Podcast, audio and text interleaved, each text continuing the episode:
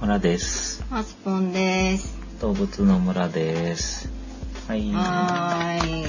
は今回は第5回目ということで、あ、いうえお、うん、5回目。 5回目ですね。えーっと、この、まずこの番組はですね、毎回そこから入るっていうあれ 初めて聞く人がいるかもしれないですかだからら、ね。はい。えーっと、村とマスモンが動物に関する情報を定期的に、だいたい週1回くらいを目安にお届けしておりまして、えー50音順に「あ」のつく動物から順に取り上げています。で今回第5回目なので「えーお」から始まる動物というようなところまで来ました。ははい。い、えっ、とですねポッドキャストの,、えーあのランキングとかにも痛い痛い痛い参加しまして。殴られましついた。ついちょっと叩いてしまいました。えっと叩いてしまいまし。えあの登録者もちょっとずつ増えておりますので、周りの方にもおすすめくださいという。iPod、iTunes の方からもひ、あの、動物の村で検索してもらえるといけるようになったてそうなんですか。おります。はい。でですね、今日はなんか、マスボンさんはなんか、ご飯の支度をしながらやるんでしょうか、今日もまあ、今日はもう終わったんで、あの、足長おじさんを今読み終わったところなんです。すごく目が、なんか乾いて、乾きながら送り ます。た。目を乾きながら頑張ってお送りしますとい 頑う張こっとでて。、ちょっと喋ります。で、おなんですけど、はい。何かこう、おのつく動物でありますでしょうかお腹鳥えなはんだろう言ってみたけどあ、なんだろうね。そういうのもあったね。お長鳥。うんうん、なるほど。うんあとはなんだろう折り 鶴蘭なんか植物だ よ、それ。折り鶴あそれ折り紙だよね折り紙だよね。おおおまあね、いろいろいますよ。オオッットセイかトセイとか、オオカミとかあ、いるんですけオどオカミね、うん。いろいろそれぞれ、あの、トピックはあるんだけど、今回は、はいオランウータンに注目して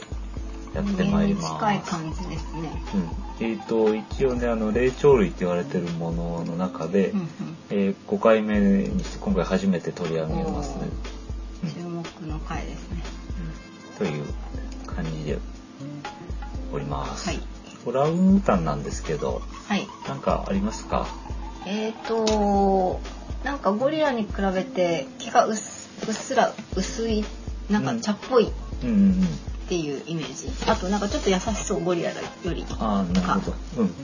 街を破壊したりしない感じ。そういう、なんかあの、外見的なうん。違いっていうのは結構ありまして、はい。大体あの、ごっちゃになってしまうのが、うん。あ早速話題オランウータンに移りますけど話ははい。オランウータンオランウータンね、うん。うん、とチンパンジーとああゴリ。ラは、うん、なんか似てる感じでよくわからないと、いうんまあゴリラはなんかちょっと。うん、ゴリラはね圧倒的になんかあのーいかつい感じってう。いうんのうんうはん。あると思うんですけど、まあ、実はオランウータンのあオスある種のオスもうん。大体ゴリラと同じぐらいの大きさ2メートル180とか近いえそんな身に大きいん長だで200キロのぐらいの体重があるようになりますうけどん。あ。まああのちょっとこう調べてもらえば分かるんだけどうん。スポンさんが言ったようにオランウータンってのはなんとなく茶色いですうん。うんうんでそれに比べて、うん。うん。えーゴリラっていうのはうんまず、えーまずね、えー黒い黒いうんうん真っ黒うん。あのね。こう塔に登ったりとか巨大化したりとそうか。そうそうまあ巨大化するのはあの架空の話かもだけうんど。ま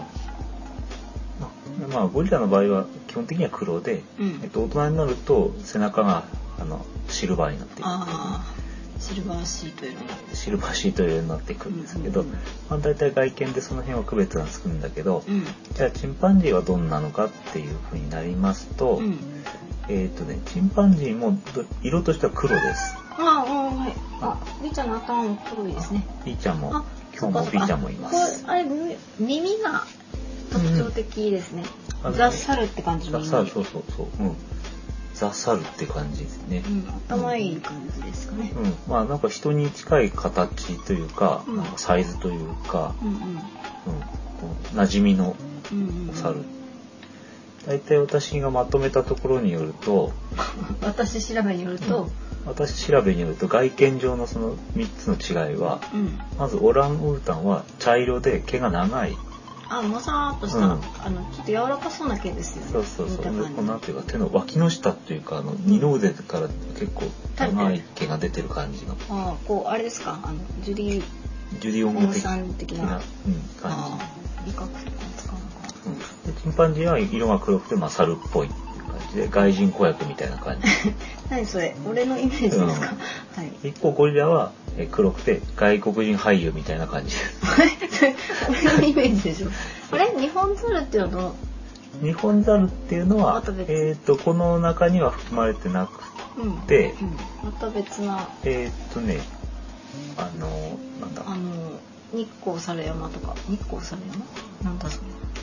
えっ、とね日光江戸村と間違ったちょ私。っと待ってねどうやって送ったんだ日本猿ってどこにんんピーちゃん猿じゃないから大丈夫だよ。猫猫。えっとですね、えっとですね、日本猿についてちょっと調べてないんだけれども、はい。まあ、なんだろう、えっ、と、その分類的に言うと、うん。その、なんですかね、人人、人だな。人族じゃないな。人科っていうのがあるんだよね。ああ。人科。うん。あれ人科の中にチンパンジーとかも入るのそうそう、人科の中にチンパンジーやゴリラがうん。え、入る。我々はどこに入る我々は人科の中の人族になるんですけど、のああ。じゃあゴリラさんなんかと我々は、まあ、近いと言われてますけど、分類的にもかなり近いんですね。うんうんうん。そうですそれねなん。か、あれゴリラの話になっちゃって。あれ、えーとこれちょっと今、インターネットでちょっと調べたりしてるんですけど、こんなのはなんか、屋久島猿なんていうのうんありますけど、これどの辺に分布するんだろうか、ちょっと、よく調べませんでしたね。いっぱいいるんですよ。とにかく、何が何になってるかっていうと、うん。まあ、霊長類、霊長目って言ったりするんでおすけど、猿さんという感じですか、うん大雑把に。うんこれが大雑把に、まずキツネザルとかロリスみたいな、スローロリスみたいな、ああああいう気持ち悪いやつね。ああいうふうに分かれてるものあっちの方に行くものと、うんあと、あの、最終的に人の方に行くって、こう、うんうんうんもの二つにまず大きく分かれて、はい。人の方に行くものの中で、えーまあもろもろを経てですね、うん。人間から遠い順に、うん。今回の話の中ではオランウータン、うん。ゴリラ、うん。一番一緒に近いのはチンパンジー。うんえー、そうなんだ。こういう、あの、順番になります。うんどうなんだろうね。でも僕らが普通猿、日本猿って言ってるのはどこに属するのかちょっと、うん。うこん。の中ではわからないですね。うん。モザルとかまた違うんでしょうけどね。うんうん、まあじゃあそれは日本猿の2の回でやるとかね。なんか、あの、せっかくなんでここでちょっと、今、時間をもら って、ウィキペディアで調べてみましょうか。はい。どうでしょうか。あれ屋久島猿のま日本猿ってオナガザルかた。あれそうなの。になるそうですね。ほー。うん。えだからー、、じゃあ外国のあれで言うと何と違うオナガザルあオランウータン、分類で言うとオランウータンよりももっと人より遠いところにいますね。ああそうなんだ、うん。じゃあオランウータンの方が賢いのかも賢いというか、まあ、うん、人に、これはあのー遺伝子、うん遺伝分類上うんの順番なんで、うんまあ、必ずしも賢いとは、えー言えないみたいなんだけれども、うんうんまあ、そういう理解でも、うんもうそんなに間違いではないんじゃないかな。うんこのなんかこう書いてある上のなんですか何あのチンパンジー族パンって書いてあるけどあの学名ってやつ、あチンパンジーのパン君ってなんかテレビでうん、名付けられてるけどこの辺から来てるんですかねそうだね、まあ、そもそもチンパンジーとかチンパンジーはパンっていうふうに学名が付けられてて、うんまあパンっていうのはあのえっと神話ギリシャ神話かなんかのうん森に住む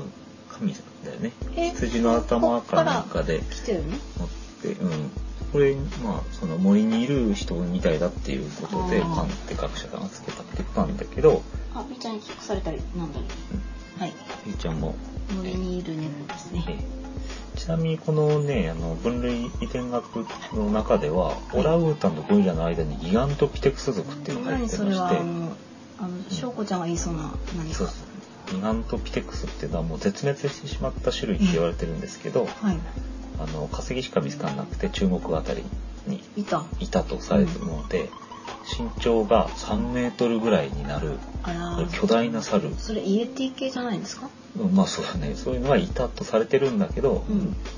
何しろ見つかってるものは顎の骨とか歯ぐらいしかなくてだか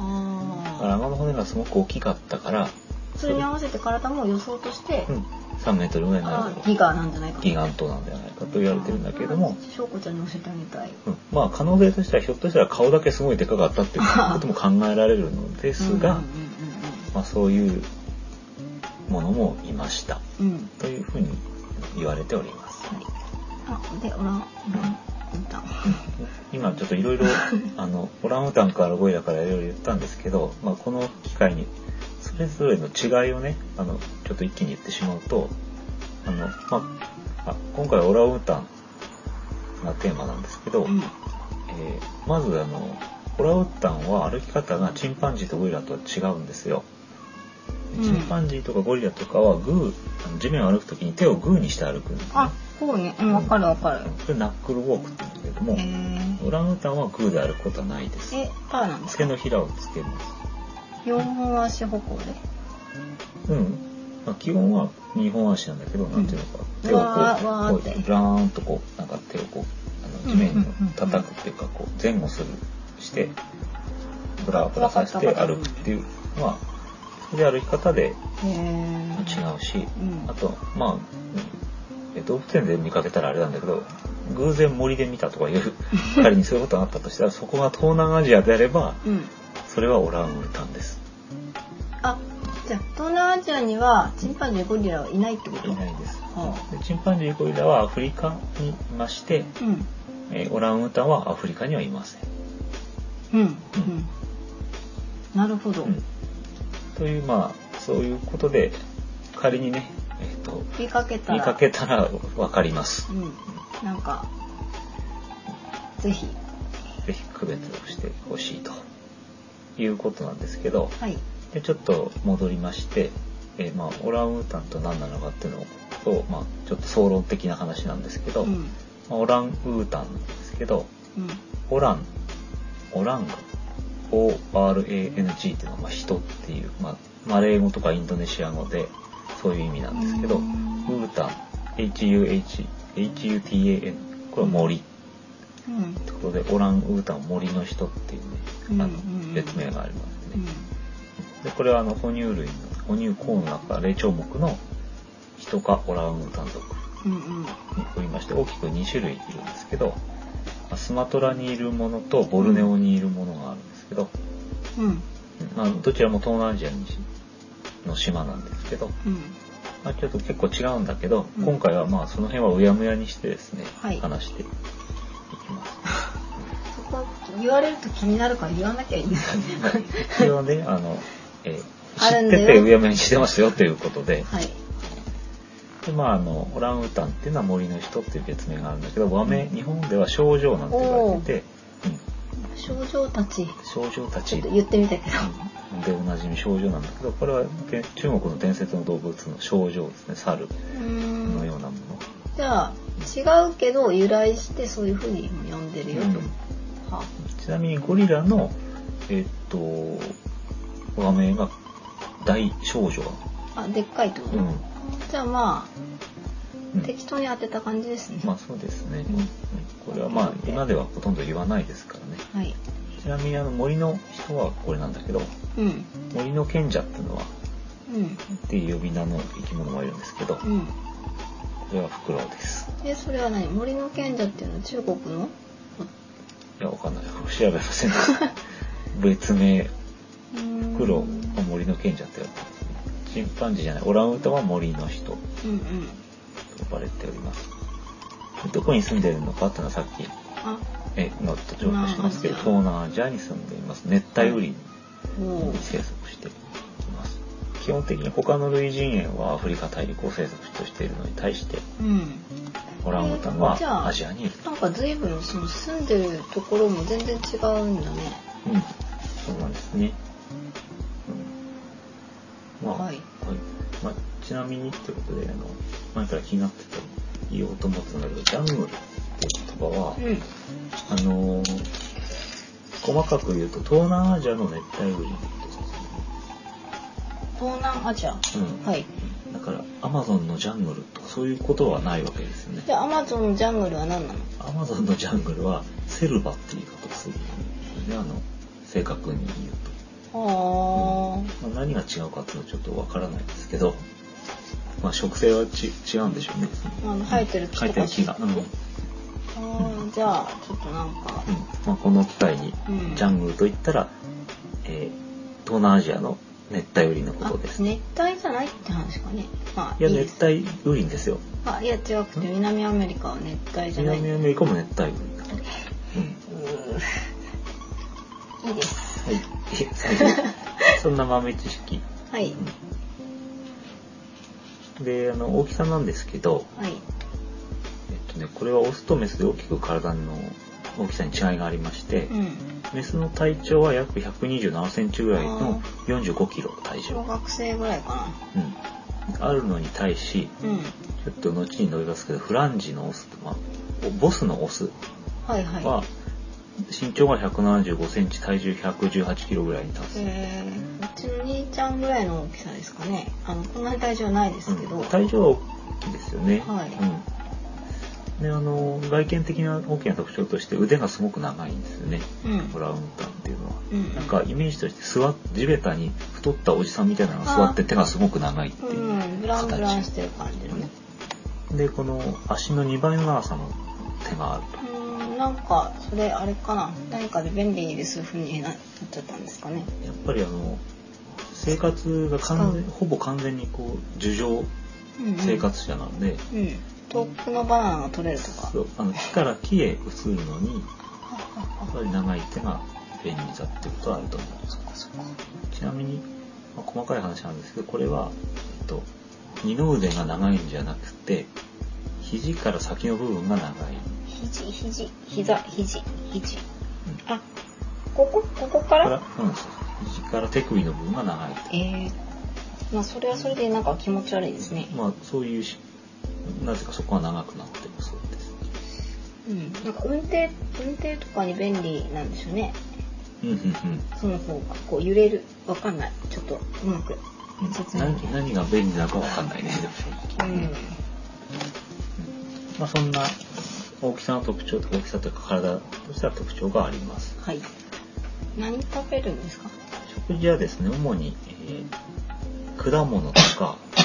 ぜはいうん、木の皮とか、うんえっ、と、キノコ、花、シロアリうんああれ食べるんだなんかも食べます。ほとんど肉食はしないってことなんだけど、まあ、うん鶏の卵なんか食べることもある。うんうんでこのジャングルでは、うんうんやっぱり果物がね、うん取れないシーズンがあるから、あその時はすごく疲弊してしまうというかあじ、ゃあ皮とか一生懸命木の皮とか食べて死あぬののそれのためにと食いだめをしたりするっていうことで、これできるんだうんまあ、やっぱりいっぱい食べる、その草のな果物がない時の倍以上のカロリーを取ってうん食いだめしてるという。へえ確か8000キロカロリーぐらい一日に取るっていうことなんで結構大食いなんですかねすごく人間の2倍2倍2.5倍から以上は取るようなうん形になりますで食べるものはそのぐらいなんだけどうんえ食べられるものというか、まあ、天敵あいるんですか逆に天敵として、まあ、中型や大型の猫って運氷とかスマトラあにいるのでススママトトララトトララがいますスマトラ大蛇気になるねあとヘビ大型のヘビなどは考えられているんですけどヘビ、うん、実際はオランウータンがこんな動物に襲われた例はほとんど知られてないってことで、ええ一番の天敵となる生き物というのが人間だというふうに考えられております。ー捕獲密漁ですかねうんペットで売られたりとか闇そうですね。一応そのペットのお話をすると、うん当然ペットで売ら売ることっていうのはうん禁止されているはいずるんです。はいでですね、あのまあこういうのを禁止してるのはワシントン条約。あけあど動物のその条約ですか、輸出入を禁止している動物なんですが、はいただ毎年いろんな国でオランウータンの密輸っていうのは摘発されてます。なんか赤ちゃんがそうそう。ん、なんか船から出たとかって、うん、そのねやっぱり赤ちゃん大人が出ることはまずなくてでっかいから見つかっちゃうというのも圧倒的に強いから、あうん、もう捕獲は無理無理というか困難ですよね、あうんうんうん、だからほとんど子供が、えー捕まるというか取引されるんだけど、うんひどいのが台湾うんでは95年1995年から99年にかけておよそ1000頭のオランウータンが違法に輸入されてた輸入ってことは台湾に入ってきて、入ってきたということですねえー、と東南アジアなどから、東南アはジい日本でも1999年に大阪のペットショップで4匹のオランウータンが売られてたっていうことがあるそうです。でもあの私思うんですけど、大きくなっちゃうんうん、でしょ、うんうん赤ちゃんをさうんか購入してもうもうこっそり飼っててもあの相当田舎じゃないとんうんバレるしでかいしうるさそうだしうんうんそうですそれをどうするのかちょっとわからないよね、うんすごくお金持ちの人がすごく大きなあのオランウータンのための檻を作ってあーなんかふふふってめでているのかもしれませんけうーど、んまあちょっとこれ聞いてプランタンを輸入しようと思ってる人はやめてくださいですから、まあ、あのオランウまあ、今までの動物いくつかあのえペットショップで買うと何万円とかい言ってますけど、うんうんまあ、これは無理です、うんうん、アリクイとかね飼ってる人いて可愛げな感じでしたけどプランタンは諦めてください諦めてください動物園で見るなどして、はいはいそうねあの動物園で結構見れるところがあっうんて、どこですかあのかなりたくさんあります、はいうん、であの有名なところは旭山動物園あうんああのあれはオランウータンなんだ空中散歩っていうのが見れます。うん、で、まあ、あのすごく高いところをラウンタンが楽しそうにこうシャーッと行くんだけど、うんまああの、そういう、なん、なん、何でしたっけ生活展示、なんだっけ行動行動展示っていうのが見れるのでおすすめ。あと札幌にある丸山動物園とかあるそうなんですけど、へここで、あの、この間の5月25日に男の赤ちゃんが生まれーたあそうなんですか、うん、でもうあのお披露目してるみたいなので、うんちょっとこれ聞いてないです私これあの赤ちゃんが見れるということでおすすめですね、はいはい、うんだからまあうちで飼わないで、う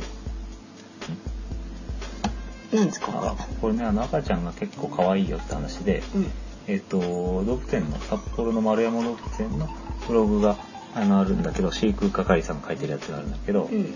結構その赤ちゃんがあの、まあ、あの日光に当たって眩しい顔したりとかしてすごい可愛いというあ写真なんですそれ何俺の感想わああ多分その人も可愛いって書いてあったと思うけど、はいかりました、うん、まああの飼えないけど見ることは割とたやすいですね、うんさて、えーどこまで行きましたかね大きさとか言ってあそうそうだ、ね群れなんですかあオランウータンこれはオランウータンは群れはないです基本的にはあの単独生活者で、うんえーあります、でじゃあなんかその繁殖の時期だけ夫婦になってあとは、うんじゃあさよならみたいなまあ、あのーなんだけどこの実はオランウータンっていうのは繁殖する時期っていうのはなくて、まあうん人間と同じように一年中繁殖が可能というよおーうな、えー特徴があるので、うんうんまあ、どうやっていつ見つけるのかわからないし、うんまあそのメスも毎年あの出産できるというわけじゃなくて基本的にはえ5から6から9年ぐらいに一度出産をするうんというようなあのかなりのんびりとしたペースあじゃあ毎年こう定期的にこの時期に産むとかじゃないから、うんそうすると赤ちゃん生まれたっていうのはものすごく重要なニュースなんじゃないですかさっきのそうそうだね私聞いてませんけど、うん何かなん結構あのレアなケースなんだけどね、大変なんですか、うんじゃあ赤ちゃんをうん大変動物園なんかでそうだね得るのはね、まあでもこの動物っていうのはあの、うん子供を殺したりしないんねあのあーチンパンジーなんかははい他の群れの子供を殺したりするんですよああ結構そのそうその厳しい世厳界しいんですよ、うん、だけどこの動物はそういうことはしないと基本的にはうんなので、まあ、子供が死ぬ確率っていうのは非常に低いあじゃあ結構頭数少なく産んで大事に育ってるみそうたいそうな感じ基本的に1回に1匹産むんですけど、うんまあ6から9年に1匹ってことだねメスがうんでそれをじっくり育てるとメスは10歳オスは15歳ぐらいで、まあ、成人すると成人するえー結構かかりますね猫なんかは半年でうんうんねうん最初の盛りがだから少なく産んで大事に育てるタイプっていうと、うんまあ本当に人間に近い生き物15歳頃とか言ったらねうん原服じゃないけどうん人間ですかその頃こううん第二次成長を迎えるというのはそんな感じですかねはい、うん、どこまで行きましたかうんとという感じで、うんえ基本情報は押さえたー、感じ大で体すか、ね、これがあの大まかなところですね、それで今日ちょっとトピックとして紹介したいのがはいえっ、とですねフリンフランジっていう何それものなんですね、帽子とかについてるフリフリとかのうん、話ですそか、れ何それいやフリンそれはフリンジあれあれはいフリンジフリンうんはいフランジっていうものがあって、はいあのオランウータンの大人のオスっていうのはうんすごい特徴がありまして、うん社会的な地位に応じて形態を大きく変えるっていうねそういうん生態も形態生毛の毛の色が変わるとかそういうことえっ、とね顔が大きくなるっていうね、えー、マントヒヒみたいになっちゃうのあのオランウータンの写真を見るとう、ん大きくね2種類顔があるんですようんそれは普通のこういうまなんていうの縦長面長というかうんの顔と、うん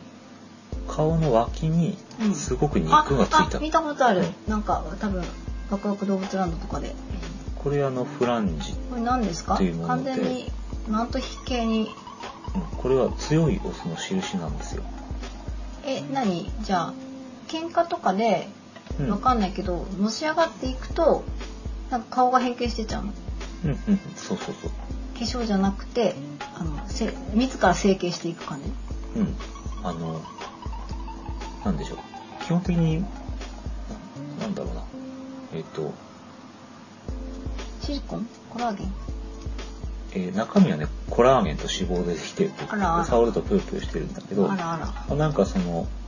子供の時はどんなに強くても勝手にしてなくて、うんある程度大人になった時に、まあ、あの、なんか男性ホルモンのようなものが、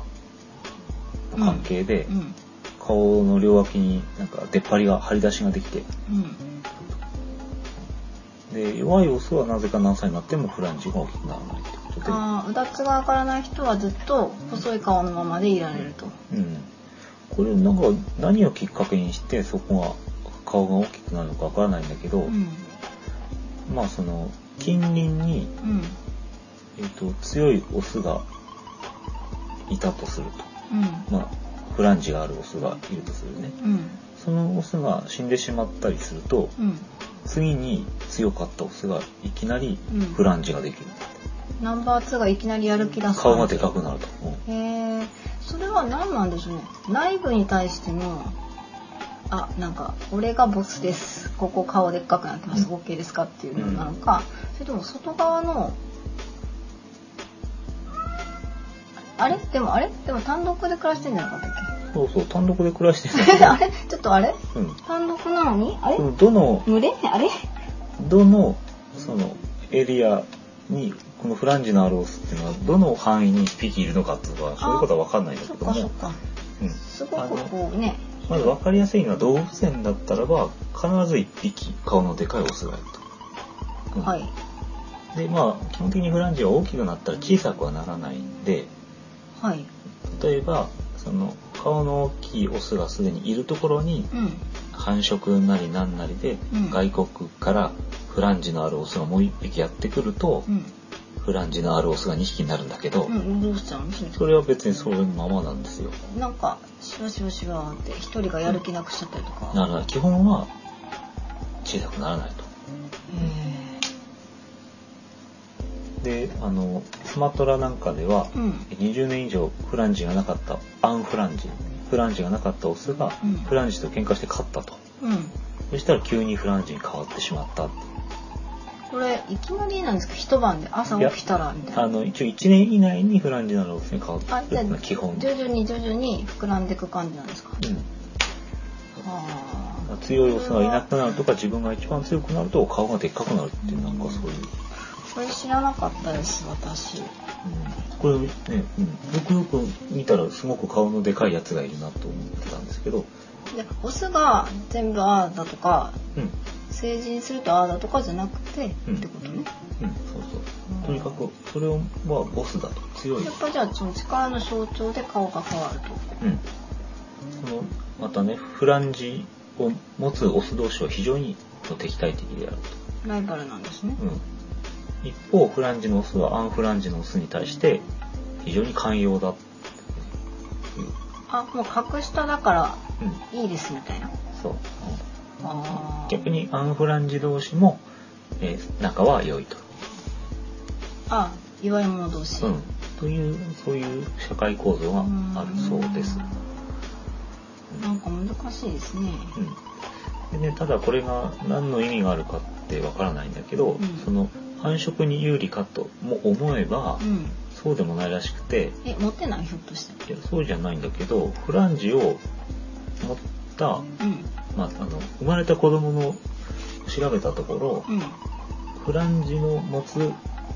親の子である頭数と、うんアンフランジの子である頭数っていうのはそんなに大差がなかったってことで、あじゃあなんか顔がでかくなっちゃってるからめっちゃモテますみたいなことはではないようですっていうね、あーまあ、そういう研究もあるようです。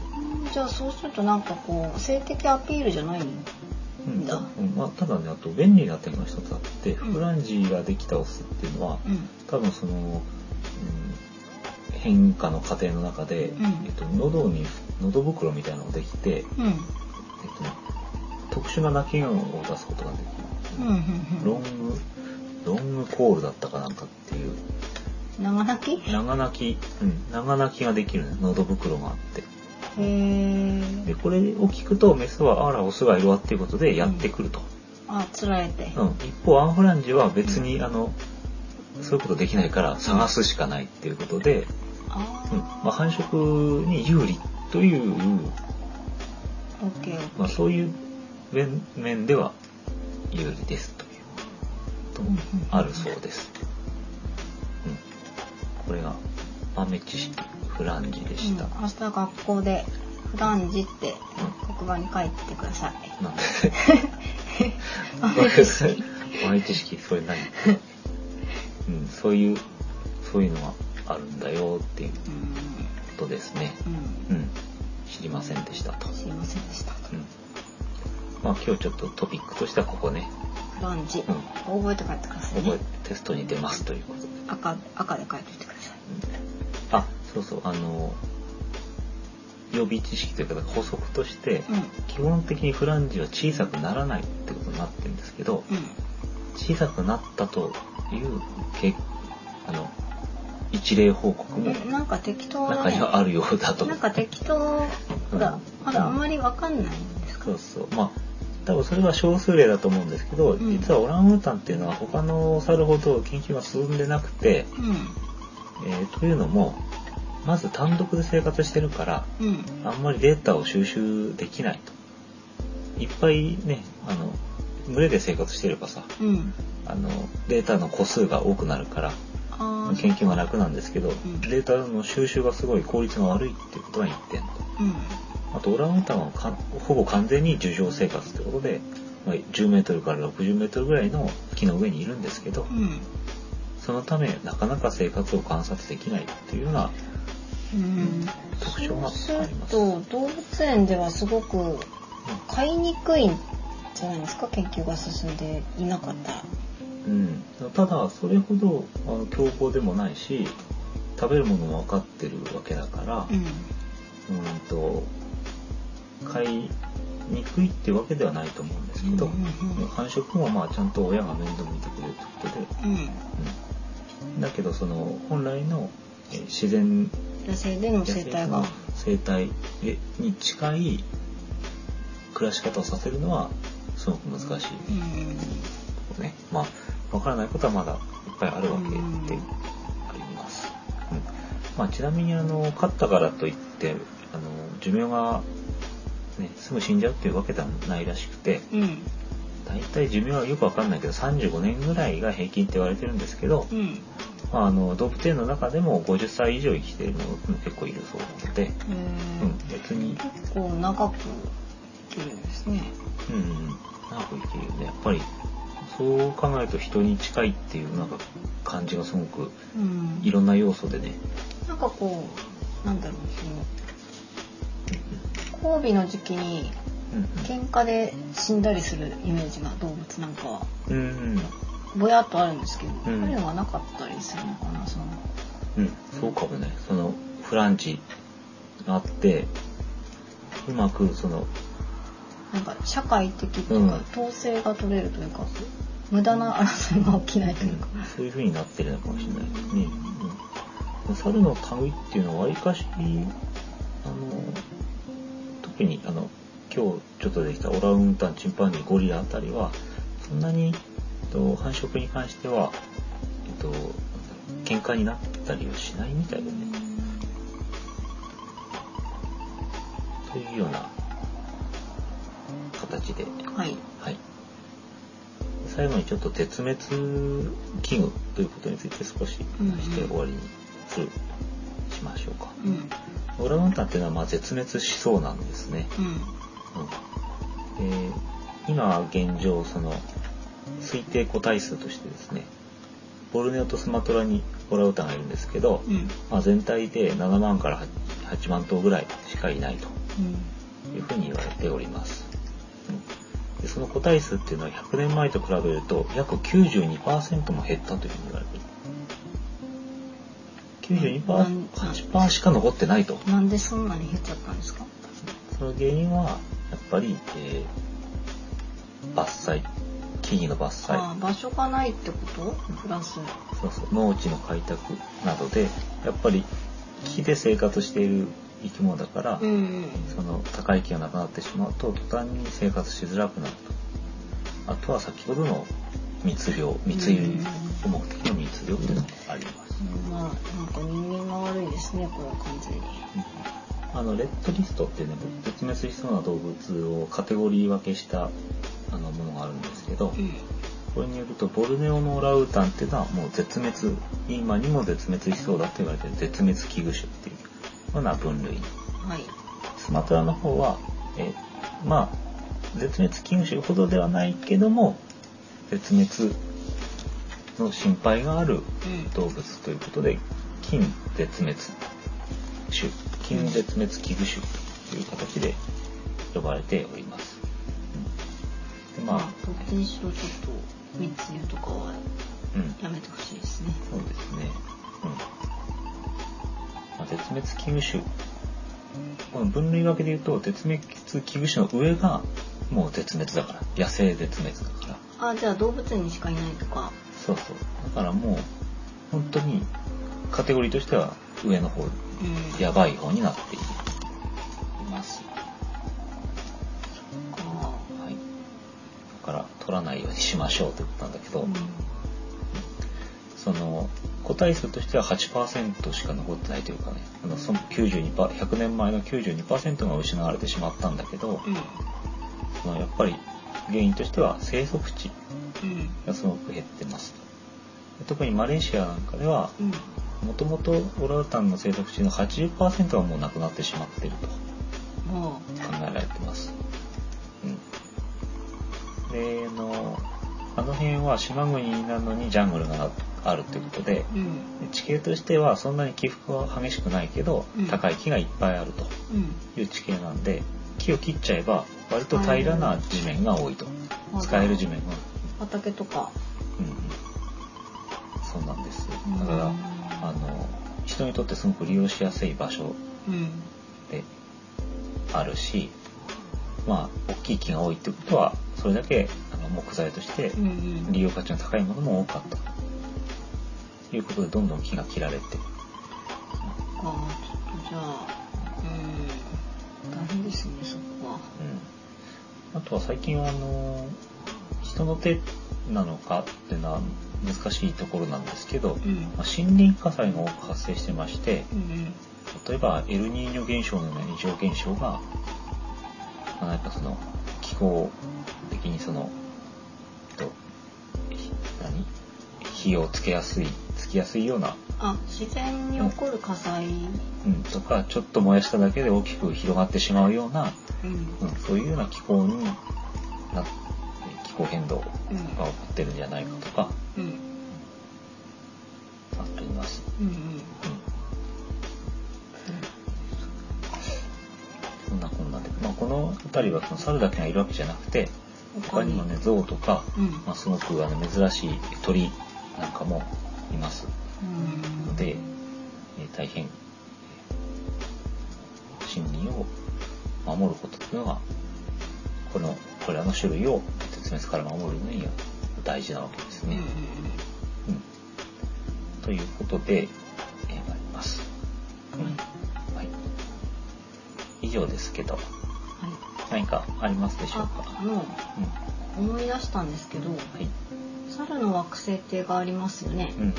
あれの猿ってのはゴリラ系ですかねあーそれはね、いや、違ったね。猿の惑星は、えーっ、と、あの、なんか最最初近に、最近のやつうんは、あチンの、パンジーだチンパンジーだよね、これは。あ本当だうん。あのなんか実験で連れてった動物もチンパンジーで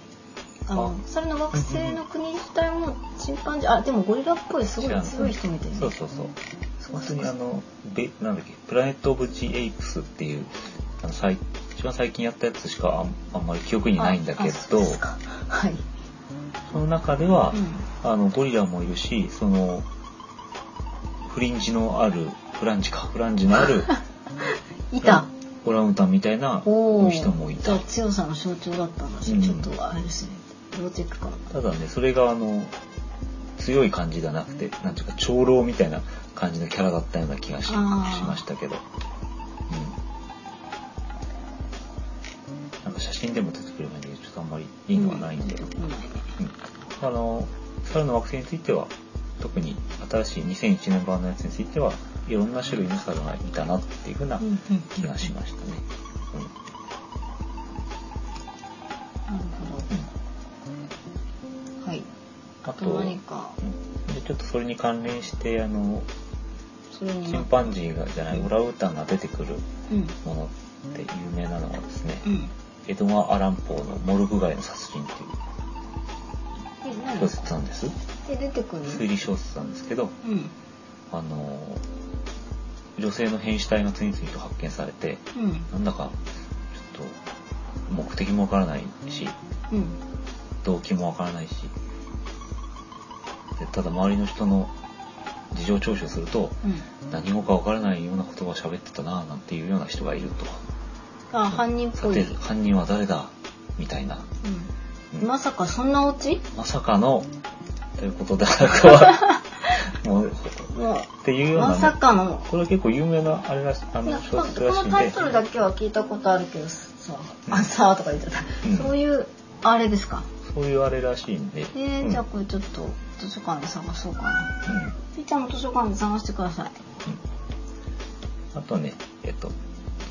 面白話としてはね、えっと、イタリア人だと思うんですけどあのプロレスラーブルーノ・サンマルチノっていう人と、うんオランウータンが、えー、と5分1本勝負で対戦したっていう話があるらしいです何これプロレスプロレスラープロレスラーがまたイタリアのカーニバルって言ってるんだけどなんかサーカスみたいなところだと思うんだけど、そのその辺りを仲間と連れ合って歩いてる時に、うん。うん。あのオランウータンがいていてって何もわかんないけど。多分檻の中にいたのか出し物としていたのか、うん。お前さんに最強だって言ってるけどあいつと戦ったら勝てるかななんてみたいなことをジョークで言ったらじゃあやってやろうじゃないかということで何か檻の中で対決することになったそうえー、でもなんかそれさ、オランウータン全然関係ないじゃん。戦う気ないし。そうなんですごくかわいそうなんだけれどもメスのオランウータンだったらしいんだけどうん。とにかく力も強のい。すごい握力でもって握ってくる。あの、なんだろう、着てた洋服をビリビリに破られて、でもう試合がその5分一本勝負だったんだけど、うん。まあ、最終的にはもうほぼ全裸みたいな形で、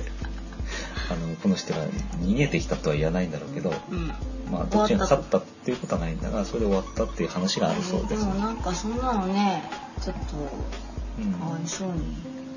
ちなみにその握力は、まあ、メスで300キロ、